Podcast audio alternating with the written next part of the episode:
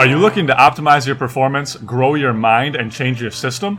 Well, you've come to the right place. I'm Brad Baker. And I'm Tom Broback. And And, this this, is is the Bold Base Performance Podcast.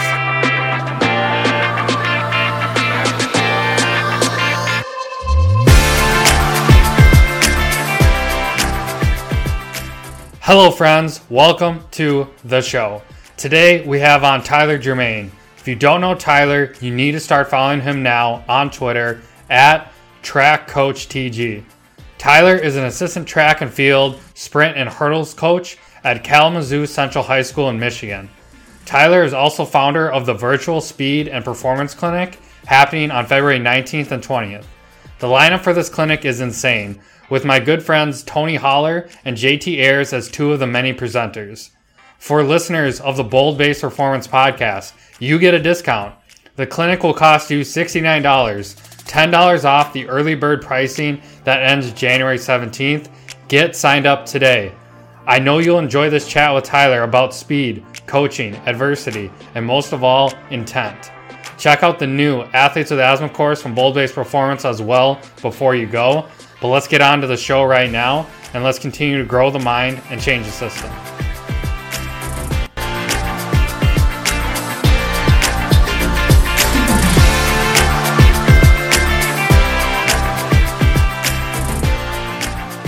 Well, so my current position is I'm an assistant coach at Kalamazoo Central High School here in Southwest Michigan. Um, I work with hurdlers and sprinters primarily, um, but I've I've said to a couple people that right now I feel more like a hypothetical track coach than an actual track coach because um, the last time that I really actually worked with track and field athletes was almost two years ago, uh, just because of where and when the pandemic hit and where um, it fell with our season. Like you know, we did off season stuff last winter. Um, and I think we ended up getting like two or three days of practice, like official track season practice before the shutdown. Um, so I, I feel like it's been an eternity since I've really truly coached track and field. Um, but you know, it's it's also given me an opportunity to connect with a lot of people and uh, and and talk track and talk speed and talk hurdles with with people that I might not have otherwise had the time or the opportunity to do that. So um, it's been a I I mean I hesitate to say that it's been a positive necessarily, but it has opened some doors. Um, you know, with with the the situation being what it is, but. Um, and as of right now, uh, like normally we would have already started with our um, with our off season stuff. Uh, indoor is not an official track and field season in Michigan. Uh, if you want to Okay. compete in indoor meets, it's a club thing.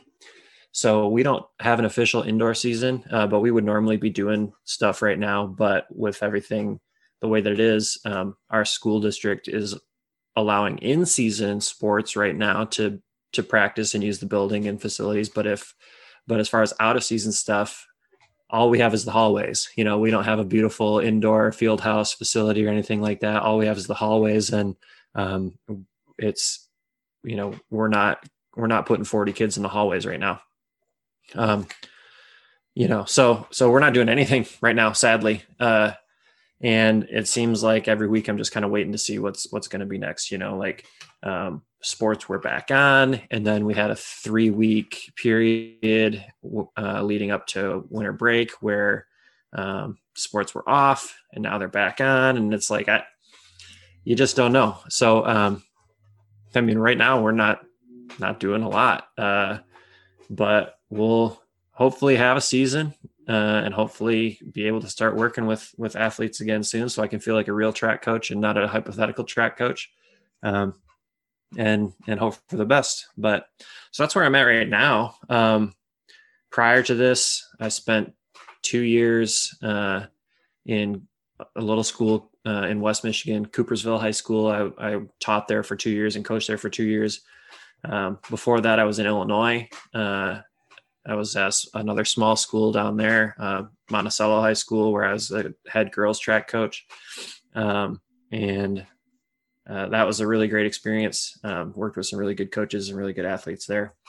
Um, I coached for one year at a at another school in Michigan uh, since we're kind of going backwards, I'm giving the reverse timeline right now. I coached for one year in, at Benton Harbor High School. That was my first teaching gig, uh, and and so I coached there for a year. But then prior to that, I actually started coaching really young. I think I was I was 18 when I attended my first coaching clinic. Oh wow! Um, and I guess technically 18 when I started coaching because I my birthday's in April, so that means I turned 19 in the begin in the early in my first season coaching.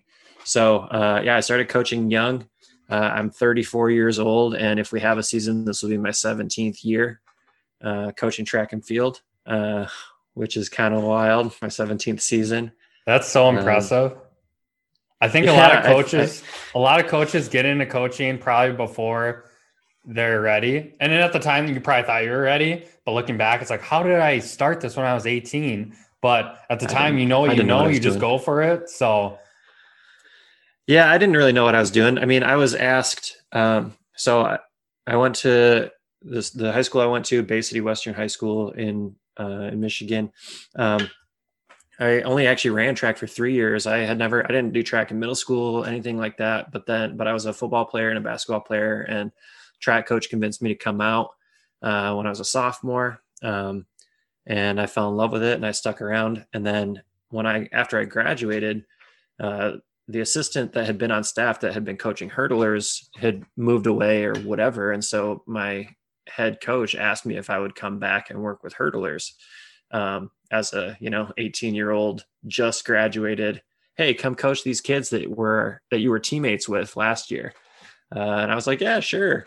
Uh, and I I was a volunteer. Uh, I, I, think at that time I was coming like three or four days a week because um, that's what worked out with my school schedule because uh, I was going to college locally. Um, and I think he maybe like cut me a check for 500 bucks uh, out of out of his own pocket uh, at the end of the season. Um, and then a paid position opened up the next year, and I was on staff there for six years before we went into that that timeline that I just shared in reverse. So, uh, you know, I've coached in what? How many is that? Five different programs? I think yeah, four or five One, different two, ones. Three, four, five.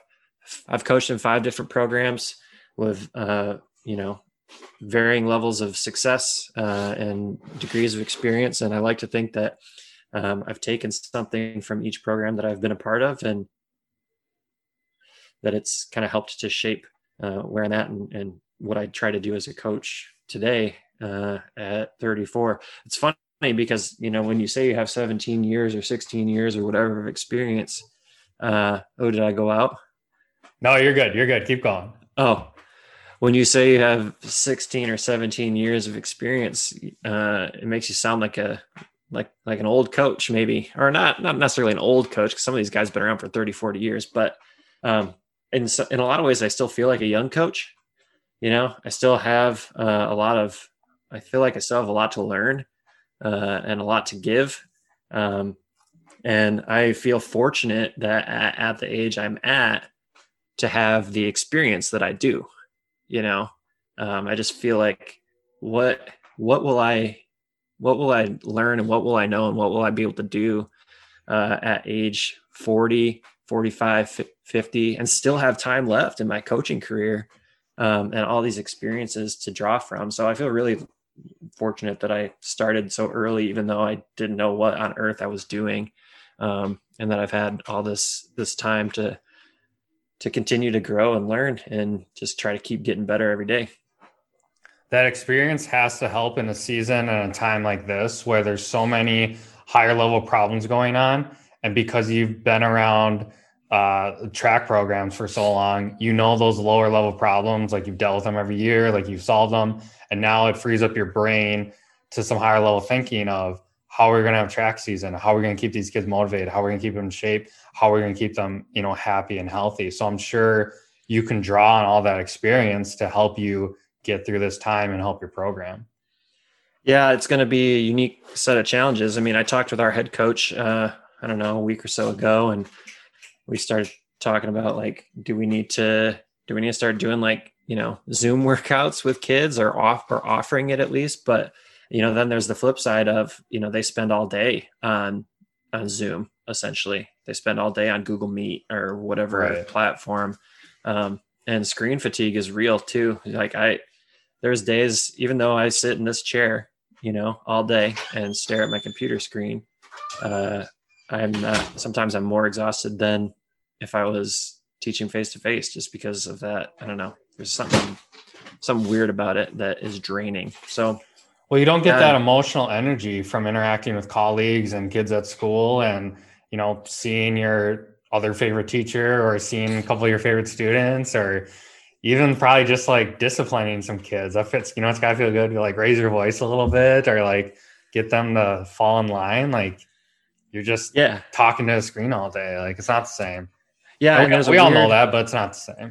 Well, there's a, and yeah, there's a weird like cognitive dissonance that happens when you are getting um, like this is technically human interaction, Right. but it's not. But it's not the same as actual human interaction. So your brain doesn't really super know what to do with it with that uh, sometimes. So um, yeah, it's it's weird. So it's a unique set of challenges for sure, and we're just gonna have to try and figure out what is what is the best way to, like you said, keep them happy and healthy. Uh, um, with the mindset of as of right now we're we're planning and hoping that we're going to be able to work together face to face and have a real season here in Michigan. Um, and that's the assumption that we'll operate under until we hear differently but uh, yeah it's going to be different. It's going to be going to have to get creative. So a lot of our audience are coaches and therapists and whatnot that are about our age. What advice would you give to them if they're relatively newer to, let's just say like coaching track? Maybe it's like their third or fourth year coaching and they have the season where they don't even know if a season's going to happen. What in your coaching experience has helped you kind of get through this time and what advice would you give to them?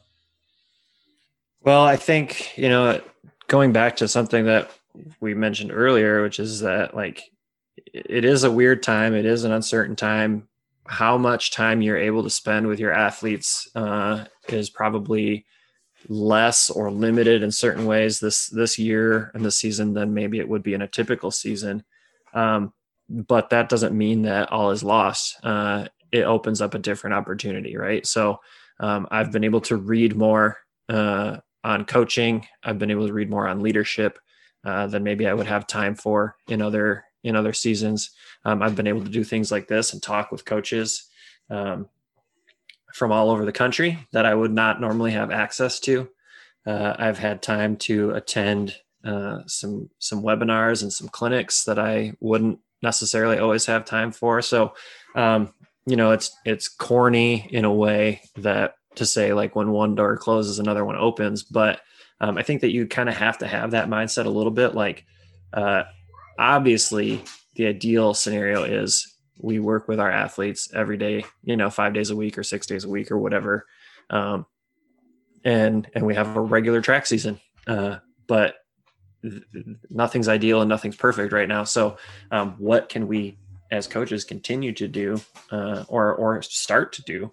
um, that maybe we didn't do before or didn't have time for before that um, can put us in a position to be uh, better coaches when we do get that chance because this isn't forever you know it's sometimes Right. it's hard sometimes it's hard not to feel that way uh, and not to feel like because you know we're approaching a year at this point it was march 13th when we were was the last time that i was in school in Okay. person with students so Mhm. and and it's january 13th today so uh, it feels like it's been going on forever and sometimes it's hard to feel like things are going to be different but um, but we we know that they will be right? We know that at some point things will return to uh, something a little bit more close to what we're used to. And so i just really would would recommend you know making connections with people that you might not otherwise have the opportunity to reading things you might not otherwise have time for um, and and finding different ways to grow. Um, i would normally get to go to like one clinic a year and I, i've attended you know a, a bunch of webinars and Right. and virtual clinics and Mhm. done done calls uh, with with lots of coaches. So um, just have to. It seems like be creative is the theme, but get creative with uh, with your coaching, get creative with your learning, and figure out what are what are the ways that I can make the most out of a otherwise pretty you know bummer of a situation. Right. The unique thing with 2021 is everyone's going through the same thing. Some people have it worse, like out in California, it seems like it's a lot worse. Uh, some people have more access to their athletes, so they have it a little bit better. But we're all kind of going through the same struggle. And you can feel bad for yourself some days. You can feel sorry for yourself. But you can also see it as everyone else is going through this. What can I do to get ahead or to make mm-hmm. the best of the situation? And sounds like you're doing that with your clinics, with trying to do the best things for your athletes, with communicating with other coaches.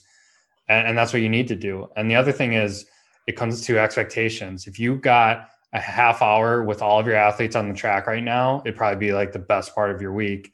Whereas in a normal track season, if someone said, Hey, you only get 30 minutes with these kids, you'd probably be like, Well, where's my time? You know, like the expectations of what you get and versus what you, you know, you don't have it really makes a difference in how you approach the situation. But it sounds like you're handling that very well with uh, all the different clinics you've gone to and interacting with people on Twitter, social media. And I know you've been on other podcasts. So I really applaud you for that because every coach I've talked to, they're really struggling in this day and age. Yeah, and I hope that um, you know, like you said, 30 minutes on the track right now would be great, and I hope that we remember that when we do get that time. Like, right, as coaches and as athletes, like not, not to take anything for granted, right? Because, uh, you know, we had seniors last year and I'm not unique. This is not anything that's news to anybody, but we had seniors last year who had their senior season, you know, pulled right out from underneath them. Yeah. Um, and everybody wants to focus on the seniors and rightfully so, but like, what about that sophomore who just lost a year of development, you know, uh, right. or, or whatever. So, um, you know, things can, things can change at a moment's notice. And, uh, I hope that when we do go back that both as coaches and as athletes, we say, you know what, like this isn't this isn't guaranteed, um, and so you got to make the most of it when you have it. And the other thing too that you mentioned about like, you know, it, yeah, it, it we can feel sorry for ourselves, or we all have bad days, right? Like being positive uh, isn't doesn't mean that you are like sort of faking putting it putting on a good mood all the time right exactly but, it is, but yep. it is having optimism that you know it will be different or it will be better at some point. Um, I, you know, I, yeah, I, I think that there's such a thing as um, almost toxic, po- toxic positivity where people put on this like fake and they don't acknowledge that the some of the feelings that they might be having. I think you have to acknowledge those things, um, sit with them for for a, a, bit, and think about them, and then say, okay, now what can I do? Right. You know? come back to the present and focus on what can you do maybe you can take the time to, to plan out that first week of track just assuming hey in two months like things are gonna be different maybe we'll have a season if we have a season i'm gonna be ready and that can be a form of positivity or optimism is planning something down the road in anticipation that it will be there it doesn't have to be you know you don't have to go on social media and be like this is the best day ever like i'm so glad and thankful like you can just do something proactive down the road. So when the situation changes, you're ready for it and you're ready to go and you're ready to give to your team and and whatnot. So let's, so let's just pretend that you're going to have a season. What things have you learned over this last 10 month stretch that you're excited to implement with your team spring 2021? Um, so I, I, guess the main thing for me is that I, I'm really ready to go, and well, I'm sure we'll get into this a little bit more. I'm I'm really ready to go like all the way in on uh, a sort of feed the cats type approach to sprint training, um, and I've done you know I'm I'm in a unique position where I'm an assistant in our program, um, and uh, my philosophy of of coaching is actually quite different than um, the head coach and some of the other coaches on staff. So it's sort okay. of a uh, sort of an interesting dynamic where I'm always I'm I found myself last year, you know, in the off season uh, and preseason, pushing for less in terms of volume, um, but more in terms of intensity, yep. um, and uh, and being met with resistance to that. Um, to that idea because it wasn't uh, necessarily you know the same philosophy that some of our other coaches have but um th- this is where i talk about being a hypothetical track coach like i was introduced to uh, feed the cats a couple years ago uh, at a clinic um, where I got to, to see Tony speak, and then uh, and then got a chance to talk with him as well afterwards. Um, and that was a few I forget what year. It was a few years ago, a couple few years ago, and I started kind of like putting a little trying to like inject a little bit of that into our into our training. But i was you know still relatively new to our program at that time and didn't want to step on too many toes. Right. and last year uh last year i kind of took over our winter training and i was like we were fully doing feed the cats uh, with our winter tr- training. Um, and then but once it was time to go back outside uh, for for the season um, there was more pushback to that uh, and then our season got canceled. And so now I'm like, uh, you know, I, I'm so, I'm so ready because I feel like this has been on my mind um, for so long, and I've been kind of slowly trying to get little bits of it into our program that um, I'm just really chomping at the bit to to go nuts with it uh, and go all in. Um, maybe it's an optimistic view or, or, or overly hopeful view because I, I doubt that the resistance to that is going to go away necessarily. Um, but I feel uh, I feel really confident in it um, because of what I've what I have been able to do. You know, last winter when I took over the the the uh, programming for our indoor stuff, you know, we saw kids getting faster. We saw kids getting excited to be at off-season workouts. Uh, we saw I saw kids showing up outside my classroom door in the morning to see their times posted from the day before, um, and you know they they weren't they weren't beat up, they weren't run down. Uh, it was a lot of fun. Um, and when you can get enthusiasm out of kids and excitement out of kids, they tend to put more into their training, and it becomes you know sort of a snowball effect. Um, and then I had an opportunity over the summer in one of the periods where we were on for sports right. uh, to work with our football team um, and did the same thing. So I did I did speed training with our football team, um, and you know we were doing a, f- a feed the cats approach. We were timing sprints. We were uh, you know we weren't. I wasn't running them into the ground because I wasn't there to condition them, and I'm not a football coach, so I don't like uh, I don't have any ulterior motives. Uh, as simply speed focus. And same thing you know like these kids and especially those football players those running backs wide receivers dbs like they they crave that stuff. They want to go fast. They want to compete. They want to be explosive. Um, and i gave them an outlet and an opportunity to do that um, beyond just like running gassers. So uh, and then for myself you know i started i started basically doing a feed the cats type training for myself. Uh, i got a Freelap system over the summer uh, and I started getting back into sprinting, uh, and I've seen positive results. So I've had these moments where um, I've seen how it can work uh, when it's implemented. Um, I've seen the enthusiasm and the excitement that comes from athletes when they when they're in a program like that. Uh, I've, I've I know how I feel uh, in in my own training. Uh, and so I think that's like the number one thing for me that I would be most excited about is um, to really change the way that we do sprint training in our program. No, I have a good friend. Uh, shout out Zach Robley, who's in a similar position like you, where he's an assistant football coach and an assistant track coach, and he's he's younger than we are, and he's just trying to, you know, implement his thoughts and his systems and whatnot to those programs. And it does take some time. You have to. It's really hard to show them like the system works without like having the results like back it. You have other people's results, but you don't have your own. Right. And, you know, a big part of that is like, can you take over something simple like the warm up, change the warm up, make it awesome? Like kids like it better. Like they're let, you know, there's less injuries, like it goes quicker, they have better times. And then like you gain that trust to take over the sprint training during the season. And I know you have those thoughts and ideas and strategies in your head, but no, once you learn about feed the cats and the system and just like the philosophies behind it and you start figuring out how do I apply this to my program, it's really hard not to just like dive all in and do it all at once because it does sound so much better. It does sound so much better for the coaches, for the athletes, for the whole system in general. So I'm glad you have that passion and fire to to get that going this year. And I really hope you guys have a track season. Me too. Yeah, yeah. And I use you use the word philosophy, right? And I think that that's a that's an important distinction that gets lost uh, on social media is that you know feed the cats isn't necessarily uh, a set of workouts right? Right. Correct. It can be and, and it is a i mean it is a program so to speak but more than that i think it's a philosophy of training right? It's a right. it's a mindset of like it's not i have to do this workout on this day and in this order and we can only do this or we can't ever do that. It's just more of a, a philosophy that goes into the training uh, and and the programming. Um, with a certain set of outcomes that you're trying to get um, and it does become difficult when you have that sort of that shift in mindset and shift in philosophy to then see something that uh, that doesn't fit and be okay with it.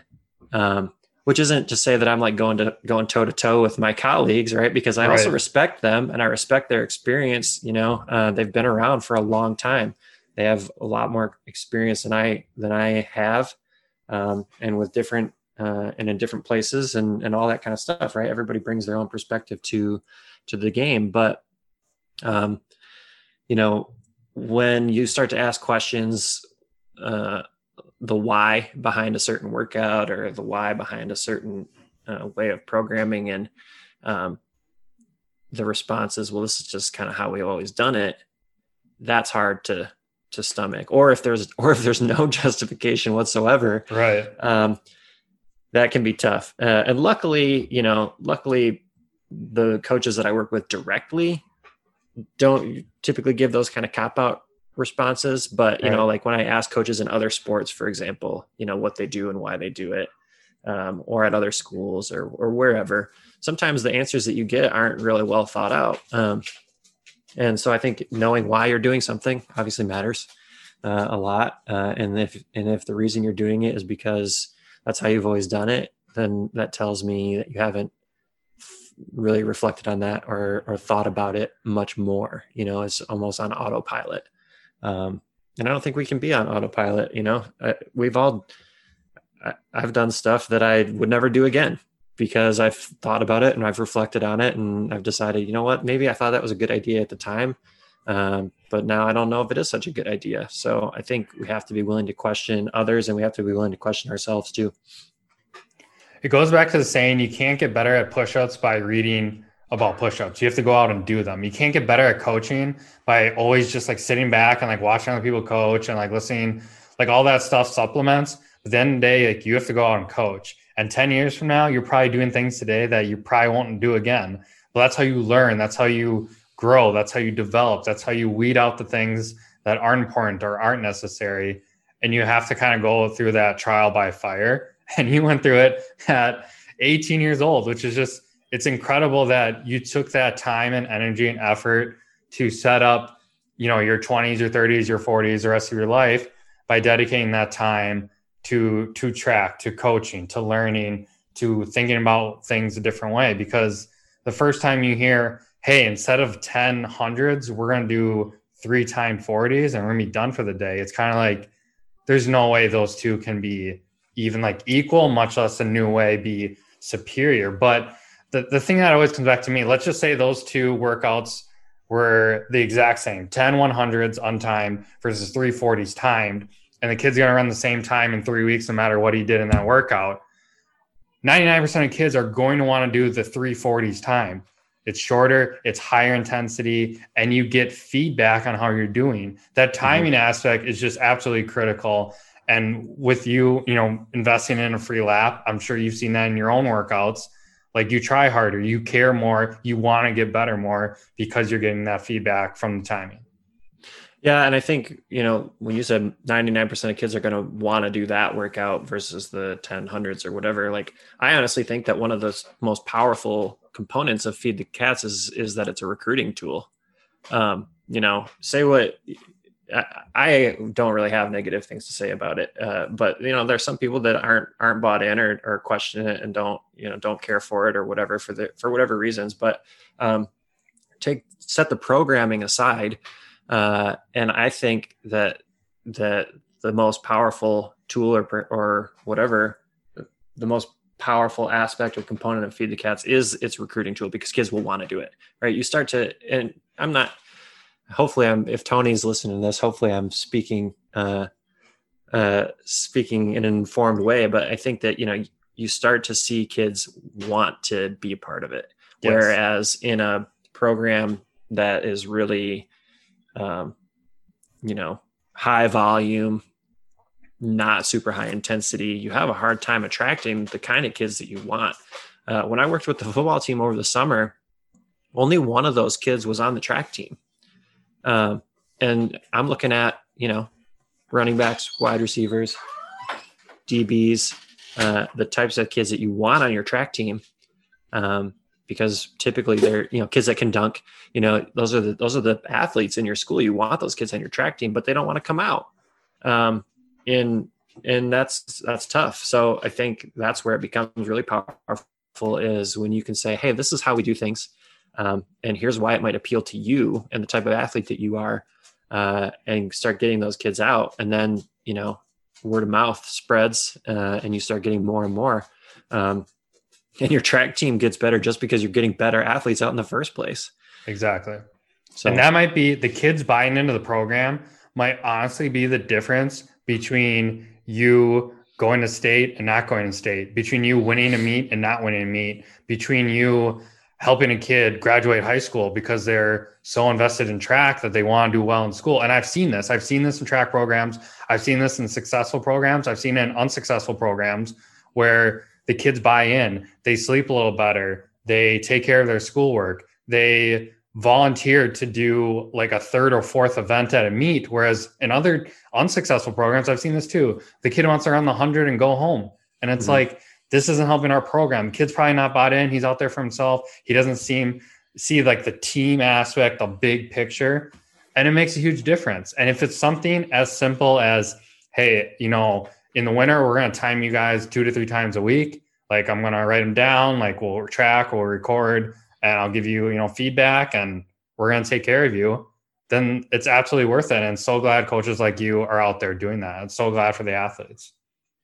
Yeah, it's been fun to see. And, you know, I think you mentioned the off season too. I think that sometimes we, um, in, in debates that I've seen or whatever on social media that, uh, conflating a feed the cats off season with a feed the cats in season, you know, cause I think that there are some misconceptions out there that like, oh, they only ever run 40 yards or they only this, you know, um, but that's off season, you know, like when, for me, when I think about that, my off season, I'm not worried about conditioning. I'm not worried even about speed endurance or anything like that in the off season because once the track season starts and once meets start, especially, you have a very limited opportunity to actually increase top speed for kids. You know, Mac, you're not getting a lot of max velocity work in once meets start and you're running two or three meets a week.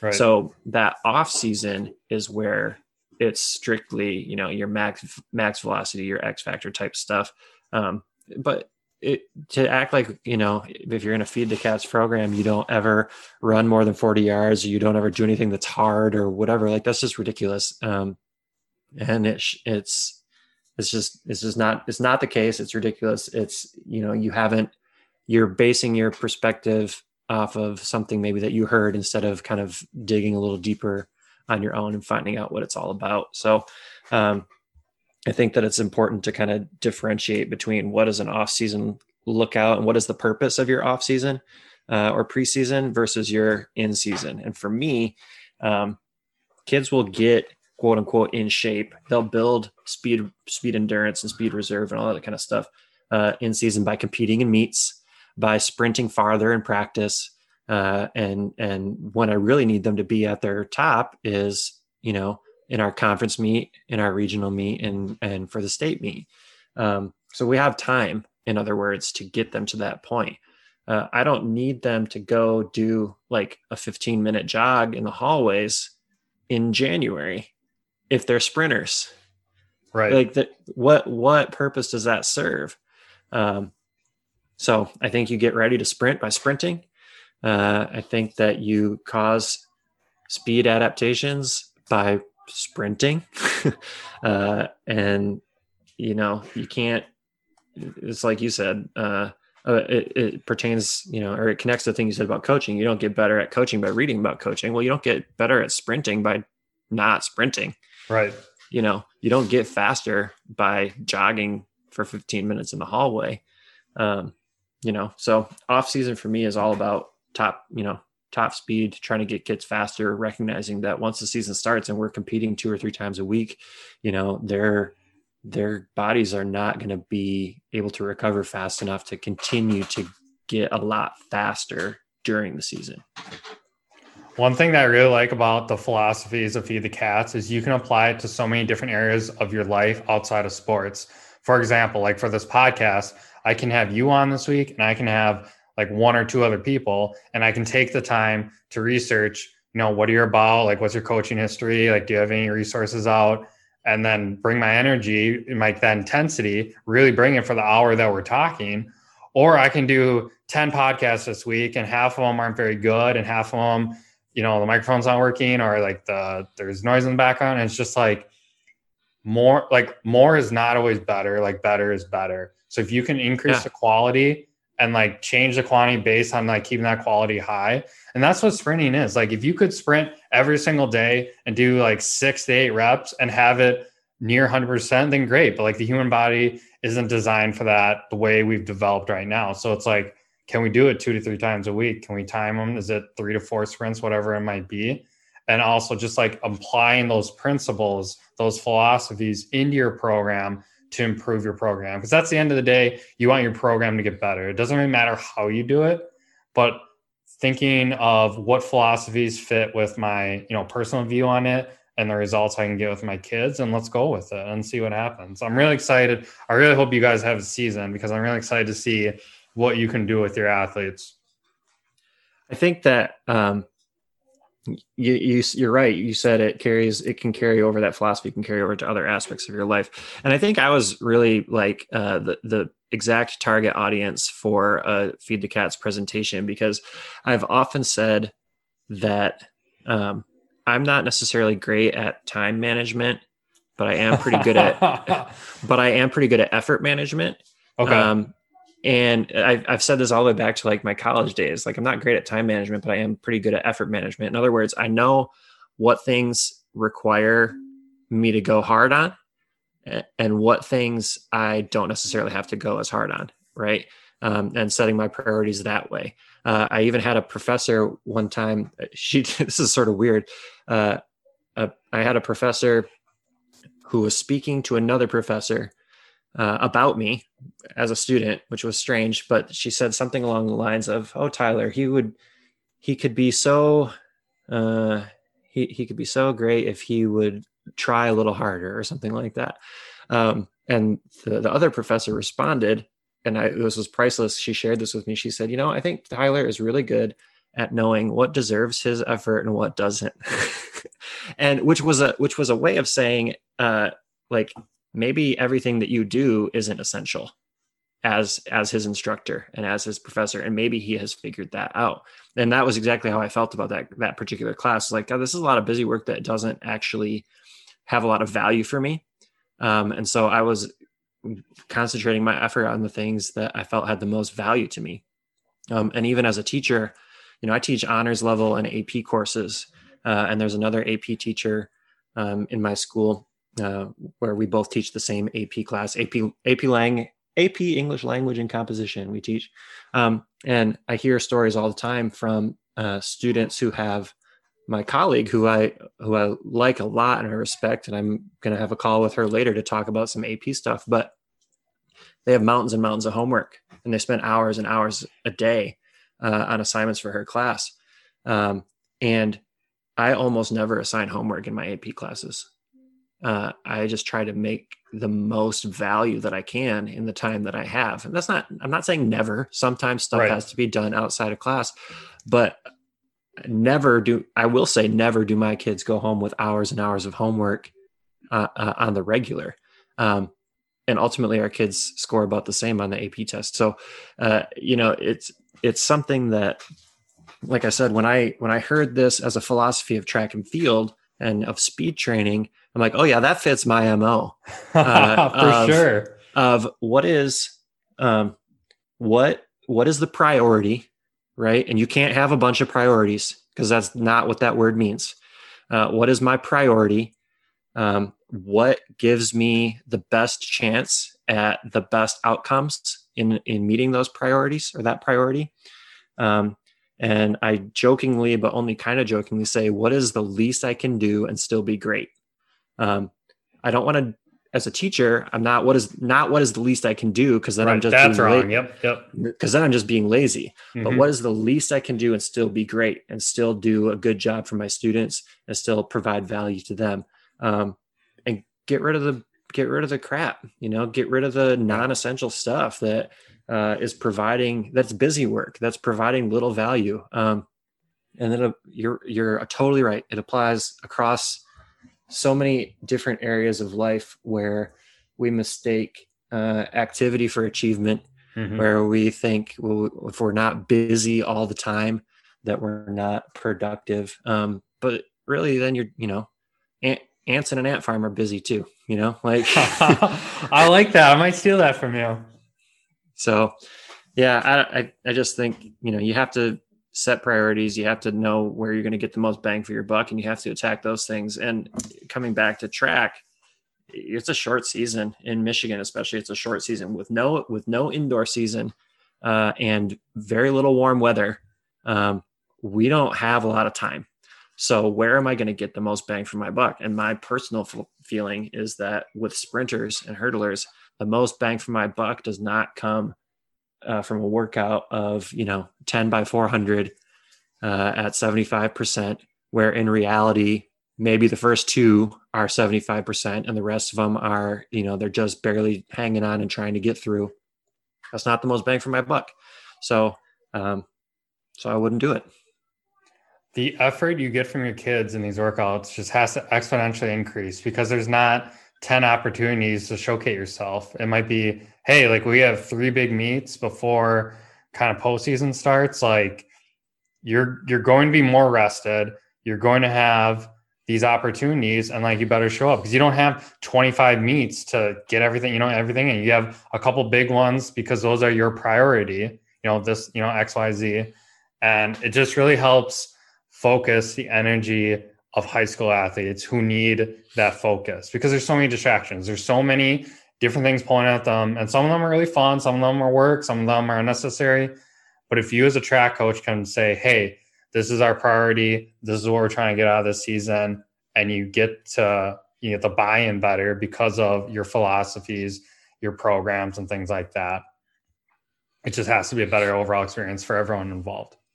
Well we're always as coaches trying to drive intent right? We're always trying Yes. to drive effort from our from our athletes. And uh, you know i've heard coaches grumble and i've grumbled you know and and grumbled with colleagues uh, about man if that kid would just like he just doesn't give a good effort you know? And it's like does your programming um facilitate the type of intent and effort that you want? Uh and it's really hard for anybody to give a, a maximal or ideal level of intent or effort if the workout that you've constructed is such that they're going to be ragged Mhm. and they're not even halfway through it right. you know it's like of course they're it, of course the the effort isn't there or at least the evidence of the effort isn't there because they're slow or whatever um, of course it is because they're worn out they're exhausted like so if maximum intent and effort is what we want out of athletes because we know when the intent is high so are the outcomes uh, then we have to program in a way that that facilitates that maximum intent. So uh, you know this was totally news to my football players that i worked with over the summer by the way um, who you know who thought that they were coming to me for conditioning and that we were just going to run and run and run. And i'm like we're not like we're going to warm up i don't call it warm up so but you know we're to we're to do some drills we're to get ready to sprint and then we're to sprint you know th- two three times uh, and we're to rest a lot and then we're to be done and they're like well wait what I was like, well, and I I started to explain it to him. Like, look, I I'm working as your speed coach, right? Yeah. So everything we do has to be fast. It doesn't do me any good for you guys to be running around slow. So if I want you to be fast, I need you to be rested. And you might feel like, you know, you just did a, a 40 and you might feel after you know a minute or two that you have your breath and you have your legs uh, and you're ready to go again. But i need you to rest longer than that. And here's and here's the reasons why right? Uh, it takes this long for um, you know for that atp C, uh, creatine phosphate sort of energy system right to sort of restore itself and be ready to go again. It's not just like okay i got my breath back. It's like okay there's a lot of other stuff going on in your body too that that needs to sort of recharge to do this again and for you to be fast again because it doesn't do me any good for one of your reps to be fast and the rest of them to be slow if I'm your speed coach right? So yeah uh, it's and, and it started to click for some of them too which was really cool. And then that became the best part of uh, for some of them probably not for all of them but for some of them uh, who really crave that sort of um, that sort of work uh, you know became enjoyable to them um, because they saw that I wasn't there to uh, I wasn't there to condition them. I wasn't there to be a disciplinarian.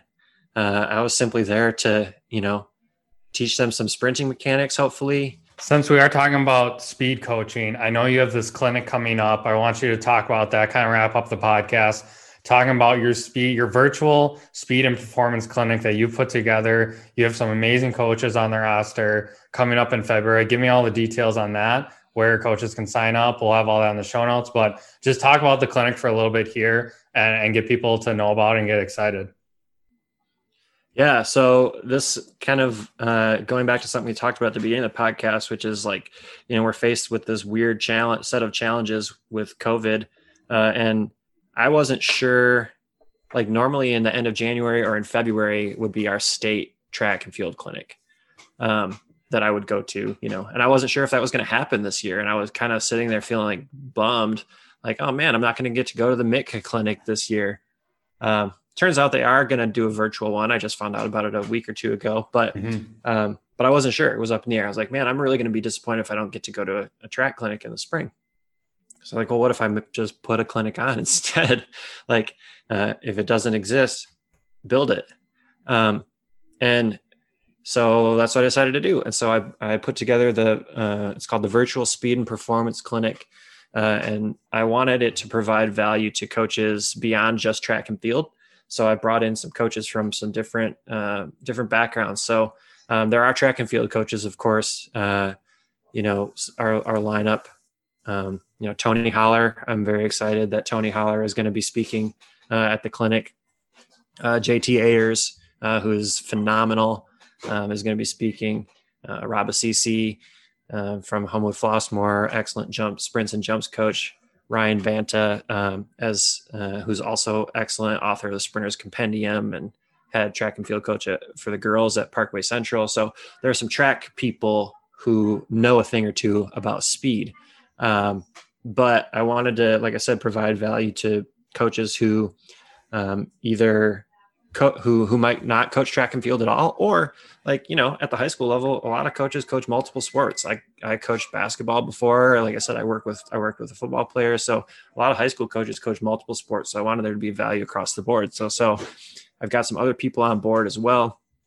Uh, Keith Ferrara, who's the head strength and conditioning coach at Adelphi University out in New York.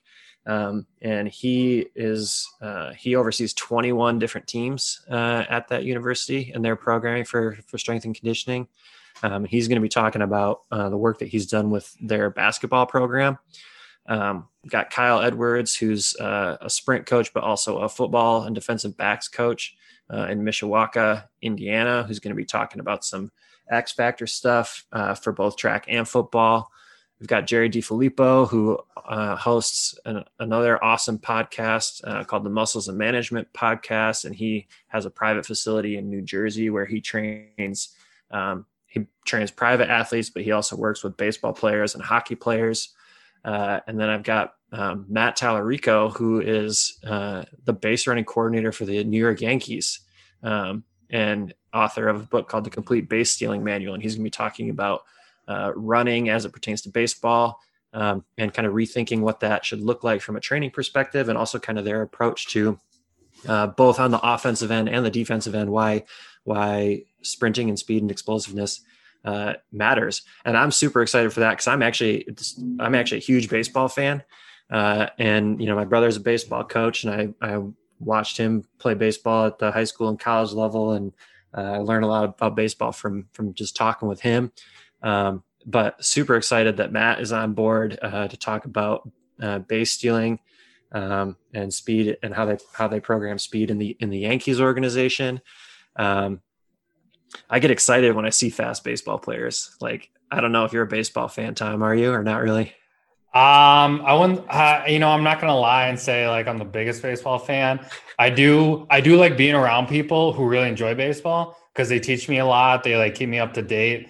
Um, football and basketball are definitely my passions. Track is right up there too. So baseball kind of falls in that second tier with with hockey and golf and you know some of those other sports. But no, watching watching fast baseball. We've had a couple fast twins over the years, Carlos Gomez and a couple other different ones, but it's really fun watching them either in the outfield or on the bases move. Well, and those like you know the game is kind of changing in interesting ways right now, uh, and some of the the young and exciting players like a Fernando Tatis Jr. Like oh my god, yep. like watching mm-hmm. him is is ridiculous. And actually, Jerry DiFilippo, who is going to be on the uh, the clinic, had posted a video of him a while back where he was uh, there was a fly ball to the outfield and Tatis was on third, getting ready to tag up to go home, and he literally got into a a, a three point sprinter's position so oh, that wow. he so that he could take off the second the ball was caught in the outfield. And it was it was a thing of beauty. Like i almost died right then and there. It was like to see those worlds coming together. But yeah anyway to get back to the clinic um, i think it's going to be awesome.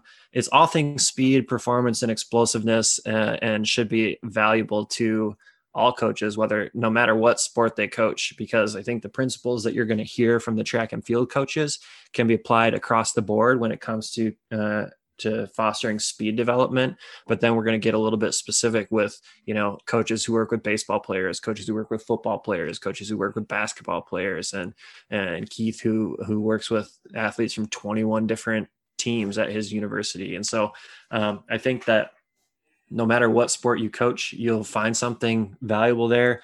Um, and I'm even I've even kind of set it up where offering some group pricing uh, so that if you want to bring your whole track and field staff, you can, or if you want to bring, uh, you know, from your school yourself as the track coach and maybe you're ba- the baseball coach and maybe the basketball coach, and you guys all want to sign up together, um, offering some some different rates there too. So um, you know, we can talk about, I don't know if you want to talk about pricing and all that kind of stuff, but the main thing for me is just, uh, I, I really wanted there, I really wanted to provide something that would be valuable to anybody, no matter what sport they coach. And I, I think that um, this lineup really is going to do that. I'm really excited for this clinic. I'm really excited for everyone who's going to attend.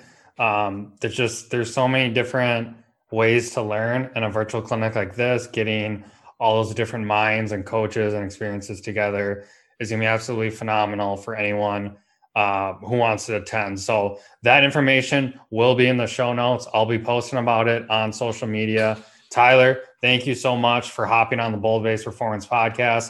It was a pleasure and honor talking to you. I'm excited for your clinic. I'm excited for you to have a track season. I'm going to speak it into existence, put it out in the universe.